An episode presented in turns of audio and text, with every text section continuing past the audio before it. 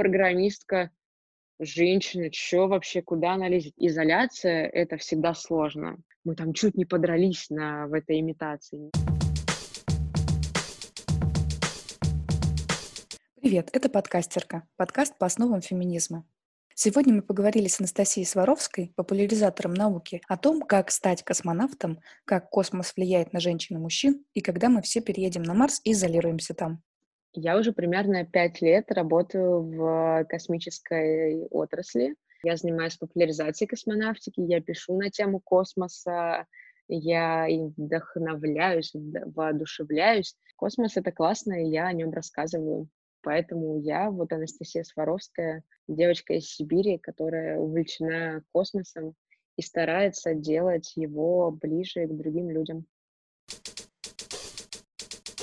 Есть ли какие-то феминистки-космонавтки? Я не слышала, чтобы об этом где-то громко говорили. При отборе, даже если берут э, там женщин-феминисток, то, в принципе, это не те люди, которые должны об этом кричать. То есть это не какие-то радикальные такие вот женщины, что вот я феминистка, в космос стараются набирать максимально, на мой взгляд, нейтральных э, людей. И поэтому, даже если где-то проскальзывало это в интервью, кого-то вдруг где-нибудь, если там напрямую спросили, вы феминистка, и космонавтка или астронавтка бы ответила да там или нет, но чтобы вот прям так где-то это было в информационном поле, я про такое, честно, не слышала. А ты сама считаешь себя феминисткой?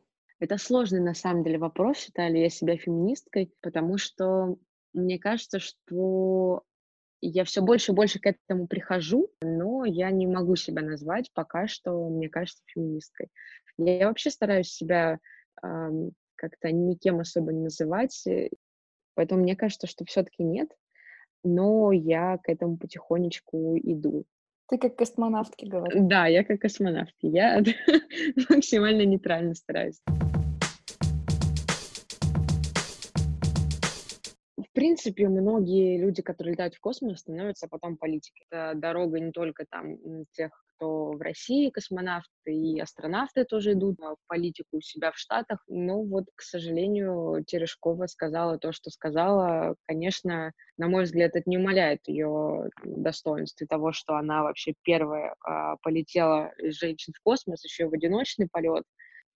Трудно отделить космос от Терешковой, и трудно отделить личность от поступков. И тогда, и сейчас э, она является частью пропаганды, по сути. То есть полет Терешковой, как мне кажется, был еще пропагандистским и тогда. Когда слетал Гагарин, его, во-первых, очень много спрашивали, может ли полететь женщина и полетит ли женщина в принципе. И к тому же тогда в США летчица Джерри Коп, э, она очень хотела стать астронавткой, и она настаивала на этом и пропагандировала, что вот женщина должна быть в космосе. То есть это было, в принципе, там, 61-62 год. Естественно, Советский Союз, прекрасно понимая всю гонку, а тогда это было действительно, она, конечно, только начиналась, с одной стороны, с другой стороны, она уже была, ну, как бы настолько быстром темпе, что счет э, шел на недели вот эти два фактора, на мой взгляд, э, сыграли роль в том, что уже в январе 62 года появились э, личные дела, по-моему, 58 женщин, который, из которых предполагалось отобрать несколько, чтобы они стали космонавтами. То есть э, мне кажется, что вот эти два фактора, они все-таки сыграли роль в том, что женщины появились в космическом отряде. Читала статью большую про женщин космос. Там говорилось, что когда, по-моему, американка первая летела, они ей с собой упаковали 100 тампонов на недельный полет. То ли в шутку, то ли они действительно не знали, сколько ей понадобится на неделю. Все, что связано с, э, с медициной и космосом, оно познается до сих пор. То есть очень многие аспекты э, люди еще не знают про то, как организм ведет себя в космосе. И, конечно, я уверена, что в первые полеты там перестраховывались просто, я не знаю, как. Ну, кстати, вот хотела спросить, а, раз мы про это заговорили, сейчас уже есть исследования о том, как космос влияет на здоровье мужчин и женщин? В России исследованиями занимается Институт медико-биологических проблем РАН. Все, что касается длительных полетов, а, Луна, например, и там Марс, когда когда-нибудь он уже случится, я надеюсь. Здесь больше экспериментов сейчас даже на Земле проходит по изоляции. И в том же Институте медико-биологических проблем РАН проходил эксперимент по Луне. Была имитация полета на Луну, и там экспедиция вот эта состояла только из женщин. Там, по-моему, было пять или шесть женщин, которые находились вот в этой изоляции.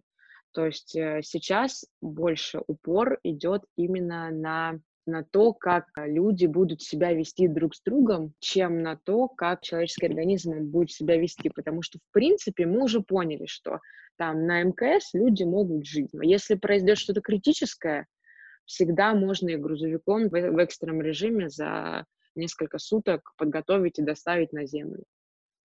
А с физической точки зрения, в принципе, там какое-то одинаковое воздействие, или его просто сейчас не очень изучают? С физической точки зрения, на самом деле, гораздо больше данных есть у Соединенных Штатов Америки, просто по той причине, что у них в космос женщин летало больше. Все-таки есть у каждой страны свои эксперименты научные. И, естественно, у нас там летало всего лишь а, четыре женщины, Терешкова, Савицкая, Кондакова и Серова, а в Штатах летало, по-моему, 50 или чуть больше. То есть у них даже объем научных данных гораздо больше. Но, в принципе, там основная разница — это вот все, что связано с женским началом, потому что все остальное, в принципе, оно ну, как бы более-менее одинаковое, точно так же, как и на Земле те же самые критические дни беременности и так далее. Эксперименты с животными, э, самками, конечно же, проводятся, потому что без этого никак. И самки нормально могут оплодотворяться в космосе, и даже находясь на Земле, точнее, возвращаясь на Землю, могут приносить потомство, и вроде как с этим потомством нет проблем. То есть э, с животными самками вроде все неплохо обстоит. Зачем мы осваиваем космос, если глобально подойти к вопросу? Человечеству скучно сидеть где-то в одном месте. Хочется же куда-то дальше. Это на самом деле достаточно романтичная профессия, потому что всегда, когда ты работаешь в чем-то, что связано с космосом, ты чувствуешь себя немного ближе к звездам, и это просто приятно осознавать. Ну, как бы, конечно, не стоит э, забывать о некотором превосходстве страны, потому что страна, которая осваивает космос, там космическая держава, конечно, у нее есть некоторое превосходство. В принципе, космические исследования, они помогают на Земле. И есть разные космические приборы, которые сначала появились а, благодаря развитию космонавтики, там, космоса, да, освоению, а потом появились на Земле. Это а, всякие разные тренажеры для опорно-двигательной системы. Космос — это, по крайней мере, вот Международная космическая станция, это, можно сказать, невесомость. Для того, чтобы люди там нормально жили и существовали, они должны тренировать мышцы постоянно. Поэтому делаются учеными на Земле специальные костюмы, специальные аппараты, которые позволят а, не атрофироваться мышцам. И, естественно, эти технологии переносятся на какие-то земные. А, люди в больницах уже сейчас, и даже в России, могут разные тренажеры пробовать, да, у кого там некоторые проблемы с ногами, например. Они могут надевать специальные штаны и на специальных тренажерах разрабатывать себе мышцы. Вот это все настолько важная штука пришла к нам из космоса. Опять же, мы можем послать спутник, и этот спутник будет нам отслеживать какие-то стихийные бедствия, которые мы не можем отследить какими-нибудь наземными станциями, например. Вот тебе, пожалуйста, еще одно практическое применение. И следующий мой вопрос из этой такой какой-то общей, общей теории космоса и полета в космос — это как отбираются космонавты? Если посмотреть а, требования а, именно физически к космонавтам, которых отбирают, то на самом деле это правда не очень сложно. То есть там пробежать какое-то количество метров за какое-то время, ты можешь это сделать. Космонавты — это не такие суперспортсмены. Не нужно быть каким-то там суператлетом. Если ты просто стабильно занимаешься физкультурой, у тебя есть большой шанс стать космонавтом. И, конечно, этого недостаточно. Нужно еще образование. Но образование можно получить, даже если тебе 25 или 28, и ты решил, что все, хочу быть космонавтом, ты еще можешь успеть получить необходимое техническое, например, образование и подать документы на вступление в отряд космонавтов, если там, когда ты отучишься, как раз будет набор. Самое сложное, когда люди подают заявление в отряд космонавтов, самое сложное — это все, что связано с психологией.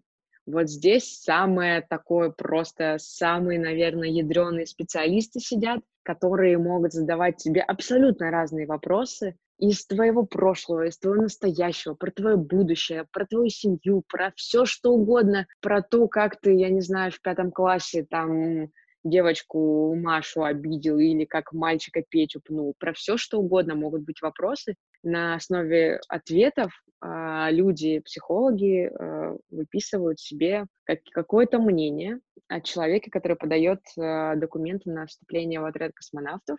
И вот здесь очень многие, к сожалению, не проходят. Подготовиться к этому абсолютно невозможно. То есть на самом деле вот эти основные три критерия, и самый страшный — это вот последний, все, что связано с психологической деятельностью, психологическим восприятием, потому что, а, опять же, люди находятся в изоляции достаточно долгий срок и достаточно далеко от а, Земли. И им необходимо вместе нормально как-то сосуществовать, чтобы не запороть всю миссию, чтобы не устать друг от друга, чтобы все, в общем, было хорошо, и на Землю они вернулись радостные, счастливые и довольные они попереубивали там друг друга на орбите. Третий был вопрос из этой серии, как выбираются эксперименты, которые будут проводить космонавты. То есть ты говоришь, что вот у нас там у американской страны было больше экспериментов, связанных с женщинами в космосе. Как они решили, что им это нужно? Эксперименты выбираются э, по-разному. В принципе, есть э, разные компании, которые, а, ну, частные компании, которые, например, могут проплачивать свои эксперименты, и это абсолютно нормальная ситуация для любой страны участника космического полета. Если какой-то компании э, нужно провести какой-нибудь эксперимент, они приходят и говорят, что, слушайте, вот этот эксперимент мы считаем очень важным, и мы готовы за него заплатить столько-то, э, можете ли вы там его сделать? Да, да, нет, нет. А, но на самом деле все э, эксперименты, а их, я бы не сказала, что очень много сейчас, то есть эксперименты — это не сто процентов загрузки э, рабочего дня космонавта на орбите. В принципе, есть э, разные научные институты, например, про который я уже упоминала, Институт медико-биологических проблем РАН. Вот они говорят там, слушайте, условно, Роскосмос, вот мы хотим провести такие-то эксперименты это уже не частные компании, это уже государственная корпорация а, Институт медико-биологических проблем. То есть это вот второй путь. И они говорят, что вот мы хотим, Роскосмос говорит опять же да или нет, или там в этом году не успеем уже, давайте включим это в программу полета там через два года, например, или там в следующем году. Потому что нужно понимать, что для того, чтобы космонавты провели какие-то эксперименты на Международной космической станции, они здесь, еще на Земле, должны к этим экспериментам очень хорошо подготовиться. Потому что космонавты — это просто руки всех ученых, которые, э, инженеров, которые работают здесь, вот, э, собственно, у нас на планете наша Земля. Если мы говорим именно про МКС, сейчас наш космос, наша космическая программа сосредоточена вокруг э, него по большей части, правильно? Нее. Мгм. Вот там разделены ли обязанности космонавтов по половому признаку? Нет, на самом деле космонавты и астронавты, они не разделяют свои обязанности по половому признаку, потому что в космосе ты просто должен быть специалистом не, не, надо, не обязательно быть мужчиной, чтобы там что-то делать, не обязательно быть женщиной, чтобы что-то делать. У нас сейчас в отряде космонавтов единственная девушка, Анна Кикина из Новосибирска, по-моему. И она считает, что вообще должны быть экипажи 50 на 50. Вот она сейчас одна, и ей, наверное, немного грустно, скучно и тоскливо, мне кажется. Мне. Она так не говорила. У тебя нет разделения по половому признаку. У тебя он есть только, знаешь, когда? Когда тебе делают скафандр потому что все-таки женщинам делают другой скафандр, да, там есть э, некоторые выпуклости в разных местах и, собственно, и средства гигиены. Космонавты на Земле и астронавты, э, астронавтки и космонавтки, они тренируются одинаково там вместе с мужчинами. У них нет какого-то какой-то разобщенности. Нет такого, что вот есть группа астронавток, а вот есть группа астронавтов, и вот вы разойдитесь по разным углам и тренируетесь по-разному. Нет, наоборот. Американские смешанные экипажи, они тренируются все вместе. То есть нет никаких поблажек э, женщинам, потому что никто не считает, что женщина слабее. У женщин должны быть те же самые обязанности. Пылесосят и убирают пыль мужчины точно так же, как и женщины. Есть просто общий там а, какое-то количество часов. Вот сегодня у вас, друзья, на орбите будет уборка. Ты, женщина, делаешь что-то, ты, мужчина, делаешь что-то. Ты должен быть в первую очередь специалистом. А читала ли ты воспоминания Светланы Савицкой? У нее просто была книжка как раз про ее, то, как она слетала в космос, как готовилась, и там ну, такие есть вещи, которые сейчас уже немножко странно выглядят, но, наверное, в контексте времени они абсолютно, ну, не то чтобы адекватные были, просто были окей, всех воспринимали нормально. Там была история про то, что космонавты там показывали, как они приготовили фартук, и чтобы она там у них на космической кухне для них готовила. Была какая-то такая видимо, шутка в духе своего времени. Но я так понимаю, что сейчас этого уже никто не делает, и воспринималось бы это странно. На самом деле, шутки шутками, мне кажется, что поддержание такой веселой атмосферы, это, в принципе, достаточно неплохо. Вопрос, да, в каком контексте э, это все, но, понимаешь, все смешанные экипажи, они достаточно долго находятся вместе на Земле почему я говорила, да, что психологические аспекты — это одни из самых важных, потому что важна совместимость. И если там какой-то мужчина пошутил про какой-нибудь фартук на орбите, и все над этим посмеялись, то почему бы и нет? Собственно, если всем смешно, если всем это поднимает настроение, ни, ни, ну, нисколько никого не ущемляет, то, пожалуйста. Савицкая, я где-то в интервью видела, что она считала, на тот момент, когда она поступала в отряд и должна была полететь, а это, напомню, начало 80-х годов, да, она там два раза летала, а она считала, что шовинизм мужской был. И она прям так и сказала, что если бы не генконструктор, я бы не полетела.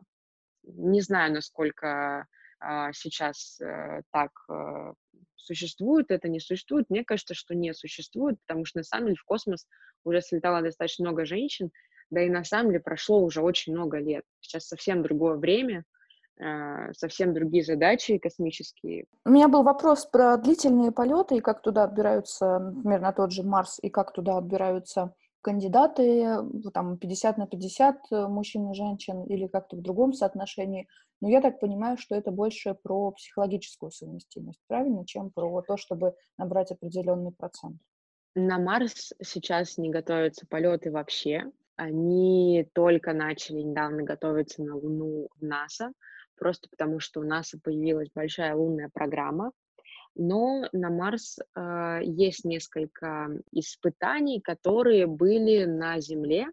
Опять же, имитация, подготовка полета на Марс. Да, она была сделана сообществом Роберта Зубрина, который просто взял и построил вместе со своей компанией несколько помещений. Это было в пустыне штат Юта, и это было где-то где-то в очень холодных местах. В эти два места отбирались люди заранее, и там был тоже смешанный экипаж. Там тоже смотрели на изоляцию. То есть у людей не было интернета, у людей не было связи какой-то внешней с кем-то там другим. Они даже, несмотря на то, что они находились в пустыне, они должны были надевать скафандры, ну, понятно, что это не настоящие скафандры, а некоторая имитация, чтобы перейти из одного здания в другое. То есть там были такие куполообразные здания, похожие на те, которые рисуют в разных картинках, что вот колония на Марсе будет жить в таких вот белых куполообразных штуках. девушка из России попала в этот эксперимент, Анастасия Степанова, журналистка по образованию первому, сейчас она получает в Бауманке техническое образование и работает в Институте медико-биологических проблем. Но вот она прошла это испытание достаточно успешно, ее отобрали. Отбирали там, по-моему, человек 6-7 вот, со всего мира, и она прошла, она очень молодец. Ну, как оказалось, они могут э, себя там нормально чувствовать? Да, в принципе, такие эксперименты достаточно легко переносятся людьми. Ну, конечно, есть какие-то там моменты, когда что-то идет не так, или когда хочется уединиться, наверное, или что-то еще. Но так как туда все-таки людей отбирают, люди к этому изначально уже как бы готовы.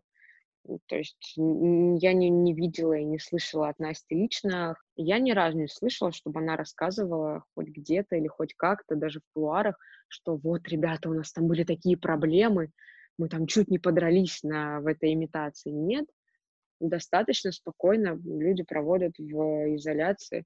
Но они просто знают, что, наверное, они на земле, и, может быть, это все-таки как-то сглаживает. Так, про Кристину Кук и Джессику Мейер. Так получилось, что в октябре 2019 года две американские астронавтки, Кристина Кук и Джессика Мейер, совершили первый женский выход в открытый космос. И это действительно стало фурором, об этом писали все, кому не лень. И на самом деле я понимаю, почему. Все, что происходит в космосе впервые, это прям супер классно потому что это какая-то дополнительная новостная повестка, причем она очень приятная, позитивная. А, я, честно, не видела большого количества негатива, наоборот, позитив. И вот поэтому я порадовалась, что женщины в космосе приносят позитив, поэтому пусть в космосе будет больше женщин. И столько было шуток, я просто... И что я аж сама написала шутку. про то, что э, люди, которые смеются над тем, что две женщины впервые вышли в открытый космос, к сожалению, сами никогда бы не смогли выйти в открытый космос, потому что не существует скафандров для людей, у которых вместо головы жопа. Кстати, я хотела спросить тебя еще про фильм «Невидимые фигуры», который связан и с фигурой женщины в космической индустрии и с фигурой афроамериканки в космической отрасли. И там даже есть история про программирование, что женщины вообще на самом деле изначально стоят у истоков программирования, просто это считалось каким-то скучным делом, которым могут позаниматься женщины низкооплачиваемые. Когда оказалось, что у этого очень высокий потенциал, тогда развернулась немножко эта индустрия. Вот. Как тебе, насколько этот фильм можно считать каким-то историческим документом, так скажем, и а, есть ли там что-то, чем можно вдохновиться или какая-то правда, правда жизни, правда того времени. Я не смотрела этот фильм. Такая длинная подводка получилась. Хорошо, да. Про программирование и американок вообще есть а, потрясающая история, которая тоже на самом деле до сих пор где-то всплывает в медиа, там в разных СМИ. Есть прекрасная женщина, Маргарет Гамильтон. Она еще, насколько я помню, жива, и ей за 80 лет она занималась тем, что разрабатывала бортовое программное обеспечение для космической программы НАСА «Аполлон». Вот есть чудесная фотография просто, где она стоит рядом с программным кодом распечатанным, который там, по-моему, гораздо больше ее роста. И вот э, это была распечатка текста программы, которую она и ее команда создала в Массачусетском технологическом университете для миссии Аполлон-11. И это прям так здорово. А миссия Аполлон-11 — это, собственно, первая посадка на поверхность Луны. На самом деле, американки и тогда вообще США — очень продвигали женщин в космосе, в космической индустрии в принципе. И мне кажется, что началось вот это все именно с Маргарет Гамильтон. То есть это вот был, например, такой отличный американский пример. И никто даже не заикался про то, что программистка женщина, что вообще, куда она лезет. Нет, даже близко, наоборот. И это был такой очень классный пример.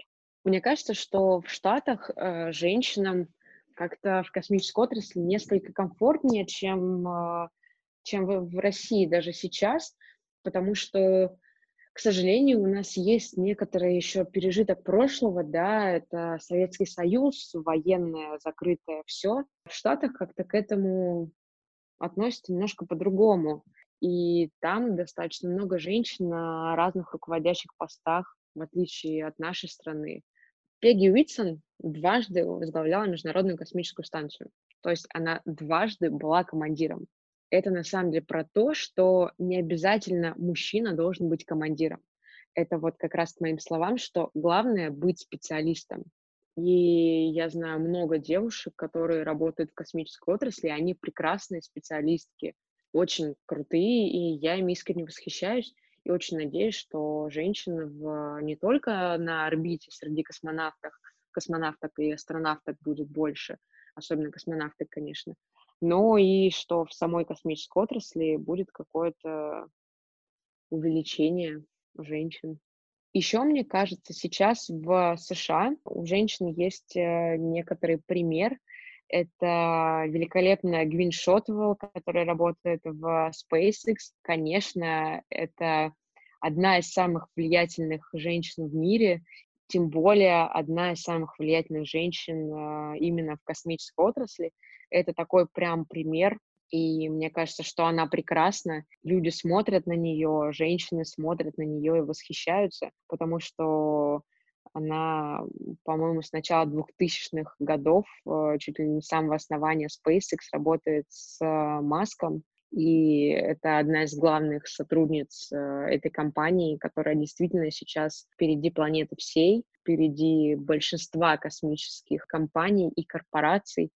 Поэтому вот тоже такой пример а, очень высокой должности, при этом все знают, что с Илоном Маском не так просто сработаться, но Гвин показывает, что женщины тоже могут.